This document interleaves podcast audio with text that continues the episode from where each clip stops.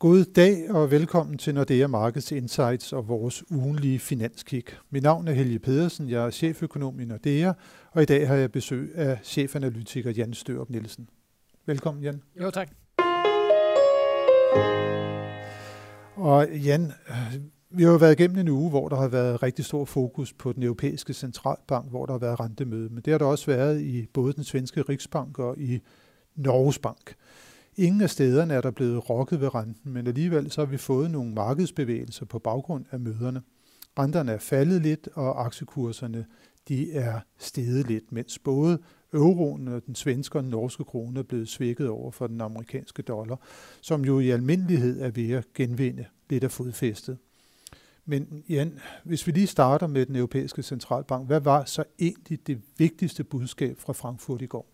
Jamen det, der var det helt det helt springende punkt på det her møde, det var jo, hvad de vil gøre med deres opkøbsprogram. De har jo sagt, at de vil købe obligationer for 60 milliarder euro frem til årsskiftet, og så har de ligesom lagt op til, at så skulle de ligesom finde ud af, hvad der skete i 2018.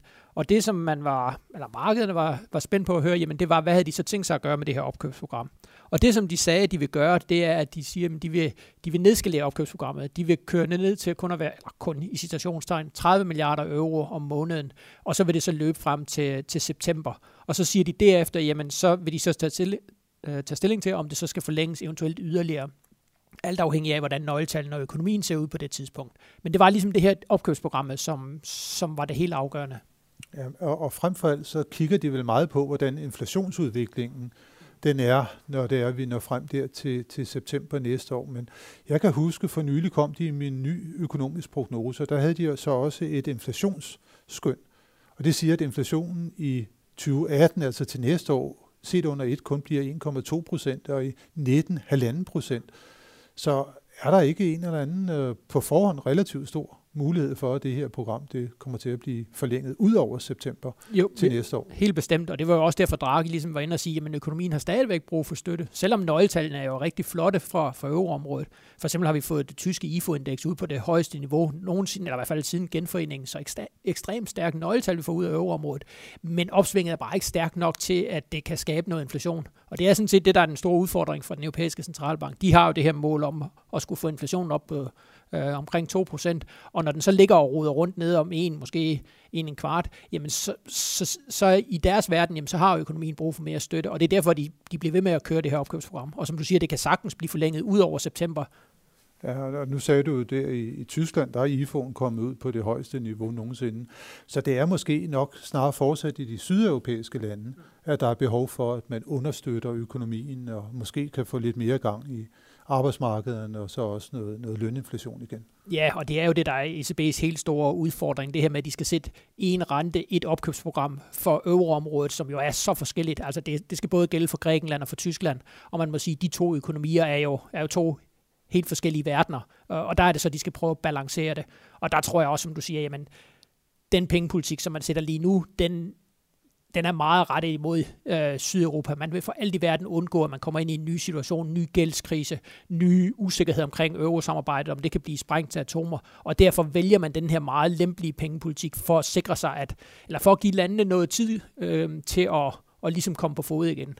Så må man vel egentlig også være meget godt tilfreds med, at euroen for tiden den bliver svækket lidt, fordi det kan jo være med til sådan at sætte lidt gang i økonomierne, konkurrenceevnen bliver forbedret, og så bliver importvarerne dyre, og det kan give noget inflation.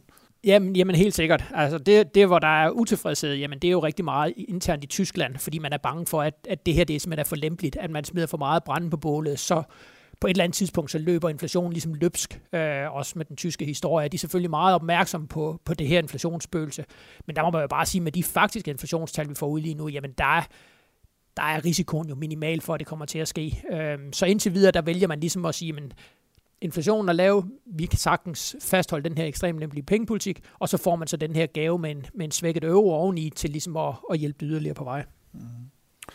Og så som vi også lige nævnte, så har der også været noget fokus på vores nabolande Sverige og Norge, der havde rentemøder. Og der har vi jo også bare set, at den svenske og den norske krone er også blevet sådan svækket her på det seneste, på trods af, at det jo faktisk går rigtig godt i svensk økonomi, og norsk økonomi er også kommet så oven på, på krisen efter faldet i olieprisen. Hvad er det lige, der sker med de to valutaer for tiden? Jamen det er lidt det samme billede, det her med, når vi kigger på økonomierne, på realøkonomien, jamen så er det rigtig stærkt nøgletal, vi får ud Øh, tillidsindikatorerne er bumstærke. Der er rigtig god gang i økonomierne, og alligevel så stiger inflationen ikke. Og når inflationen ikke stiger, jamen, så har vi de her centralbanker, fordi de har deres inflationsmålsætning, jamen så vælger de at køre den her ekstremt lempelige pengepolitik. Så det er faktisk lidt det samme billede som den europæiske centralbank. Selvom det går godt i den underliggende økonomi, så fordi inflationen for, er stadigvæk er meget lav, jamen så, så vælger de den her meget lempelige pengepolitik, og det er altså med til at, at svække deres valutaer. Ja, det bliver spændende at se, hvad der sker, men det vi i hvert fald kan konkludere, det er, at renten den ser ud til at forblive øh, lav i lang tid endnu. Og hvis vi nu så lige vender blikket lidt indad og ser på det hjemlige rentemarked, hvad har konsekvensen af det her så været øh, på, Jamen, på, der, på Danmark? Der har vi jo også set rentefald. Altså den danske 10-årige statsrente, den er faldet med med næsten 10 basispunkter på baggrund af det, der skete i ECB, så den ligger nu øh, på en halv procent, og man må sige, det er, jo, det er jo et ekstremt lavt niveau. Altså en halv procent på en 10-årig dansk statsobligation, det er, det er meget, meget lavt. Men igen, det er altså fordi markedet ikke rigtig tror på, at den europæiske centralbank inden for en, en længere periode kommer til at sætte renten op. Man tror ikke rigtig på, at der for alvor kommer inflation igen. Og så har man jo stadigvæk opkøbsprogrammet til at holde renterne nede. Så det er sådan en kombination af de her faktorer, der gør, at, at selv de lange renter, de bliver altså på de her meget, meget lave niveauer. Og det betyder jo så også, at Nationalbanken vel også kommer til at holde den her negative rente på en skud i banken i rigtig lang tid endnu. Jamen, det, det vil de gøre. Altså, jeg tror ikke på, at de kommer til at skulle sætte renten op, før den europæiske centralbank øh, gør det. Og altså, vores hovedscenarie, det ligner lige nu, at, at den europæiske centralbank vil sætte renten op sådan en gang i, i første kvartal 2019. Så der kan man sådan stille og roligt begynde at sætte renten op. Men altså Lars Rode og, og company inde i Nationalbanken, de har jo lige nogen rente på minus 0,65. Så, så selvom de begynder at sætte renten op i 2019, jamen så har det jo ekstremt lange udsigter, inden de bare, inden de bare kommer på nul igen, og måske endda i, i, i positivt territorium. Mm. Og der må vi sige, hvis, hvis det først sker, lad os sige måske i 2020, det er jo rigtig lang tid nu. Der kan jo ske mange ting, for eksempel også på det hjemlige boligmarked, så længe det er, at vi har så lave renter længe endnu.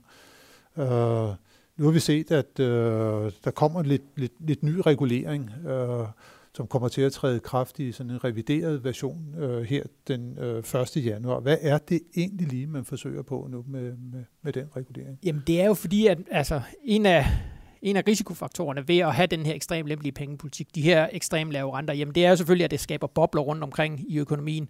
Og der, hvor der nok er størst risiko for, at man får den her bobledannelse, jamen det er lige præcis på boligmarkedet. Og vi har jo set, at de danske boligpriser er steget rigtig pænt igennem en længere periode. Og der kan man sige, fordi vi har vores fastkurssystem, jamen så, er det, så kan Nationalbanken ligesom ikke gøre noget ved det. Det er der, hvor man ligesom skal prøve at, at undgå, at vi kommer en ny boligboble, jamen det er fra myndighedernes side. Og det er derfor, vi har set, og der synes jeg faktisk, at vi har vi har været gode i Danmark den her gang til ligesom at prøve at undgå, at vi får en ny boligboble. Man har allerede indført noget regulering for ligesom at prøve at tage toppen af prisstigningerne. Og så er det rigtigt, så kommer der noget yderligere nu her øh, fra 1. januar, hvor man går ind og siger, jamen hvis man har en meget høj gældsfaktor, øh, jamen så, så er der begrænsninger på, hvad man kan låne øh, hvad der er af lånemuligheder, øh, og man, man vil gerne have nogle flere til at betale afdrag på nogle af dem her, som, øh, som har en høj gæld i forhold til deres indkomst. Hmm. Og den grænse, den har man så sat på 400 procent, ikke? Så hvis det er, at man har en, en høj gæld, der er altså fire gange over husstandsindkomsten, og man kommer over 60 procent i belåningsgrad, mm. så vil der være begrænsninger på, hvilke øh, kreditlån, som, som, som man kan få fremover. Hvordan er det lige med den geografiske øh, situation, fordi det første forslag, det var jo indrettet mod at begrænse prisstigningerne i København og Aarhus især, mm. som man har defineret som vækstområder. Hvordan er det lige med det nye? Jamen, det er stadigvæk, altså man nævner ikke specifikt København og Aarhus den her gang, men det er jo, det er jo primært der, hvor, hvor det her det kommer til at, at, at finde sted, fordi det er der, hvor de dyreste boliger er. Så det er der, hvor man ligesom rammer på, på, de, her, øh, på de her grænser, hvor man kan sige, mange andre steder i landet, jamen der er boligpriserne stadig, selvom de er stedet, så er de stadigvæk på så lavt et niveau, så for langt de fleste, der vil det ikke blive nogen udfordring, øh, og der vil de ikke blive begrænset af det her. Så det er stadigvæk øh, meget fokuseret imod øh, København, øh, Aarhus-områderne. Øh, der, hvor det måske kan, kan have en effekt, jamen det, er, det er om, omegnskommunerne i forhold til, til både København og Aarhus, hvor priserne jo også er forholdsvis høje, de var ikke tidligere med i det forslag, der lå, men de, de kan måske blive ramt, eller der er i hvert fald nogle af boligerne, der kan blive ramt med, med det nye. Men altså overordnet set, så tror jeg ikke, det er ikke noget, der vil vælte boligmarkedet på nogen måder. Og man kan jo håbe på, at det måske er noget af det, som lige kan tage toppen af prisstigningerne i de, i de dyreste områder, samtidig med, at vi stadigvæk vil komme til at se prisstigninger øh, i resten af landet. Mm, og det bliver altså her, her fra, fra 1. januar, ja. at det, er, det, det begynder at blive indfaset.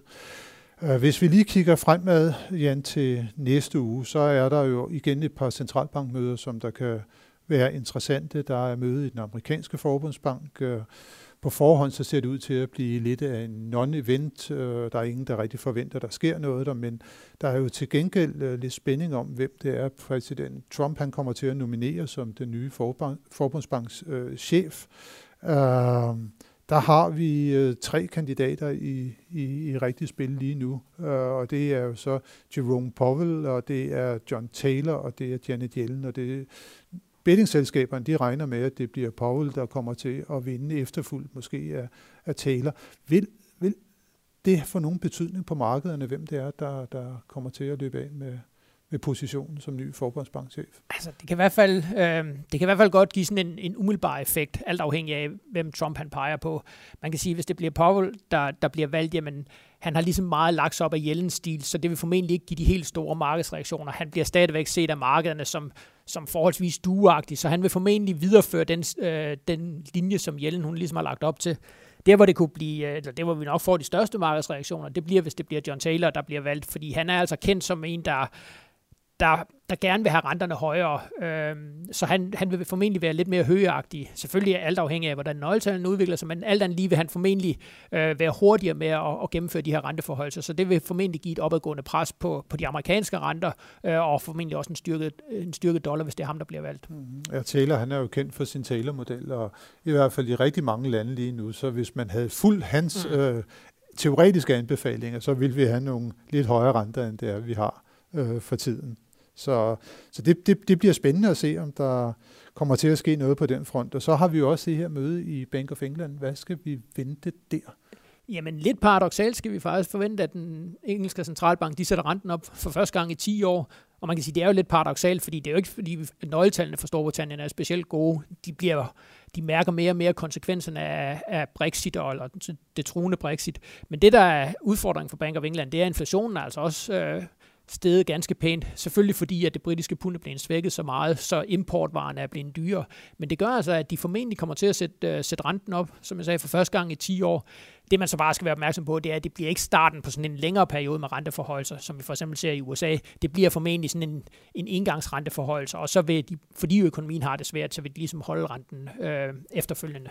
Så formålet det er at få sat renten op og bremse det fald, der har været i det britiske pund, og dermed tage noget af inflations... Øh, ja, det, det, det tror jeg. Ja. Endelig, så må vi jo lige her til sidst nævne, at i næste uge, der skal vi også holde øje med to øh, vigtige nøgletal, der kommer fra USA. Vi får jobrapporten, det bliver kaldt for, for kongetallet, arbejdsmarkedsrapporten på fredag. Sidste måned, der var et dårligt øh, tal. Øh, der var der tab af 33.000 jobs i USA, men det skyldes i store tornadoer, som blandt andet hervede store dele af Florida, så derfor er forventningen, at det er, at vi kommer til at se en relativ øh, kraftig øh, øh jobskabelse, altså stærkt tal, og så får vi endelig også øh, ISM øh, fra, fra USA, og der forventer vi også, at vi kommer til fortsat at se et godt nøgletal, der indikerer, at der fortsat er pæn styrke i den amerikanske økonomi.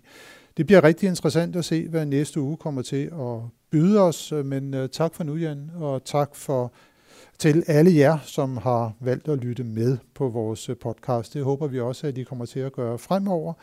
Vi er tilbage i næste uge igen med nye vurderinger af de finansielle markeder. thank you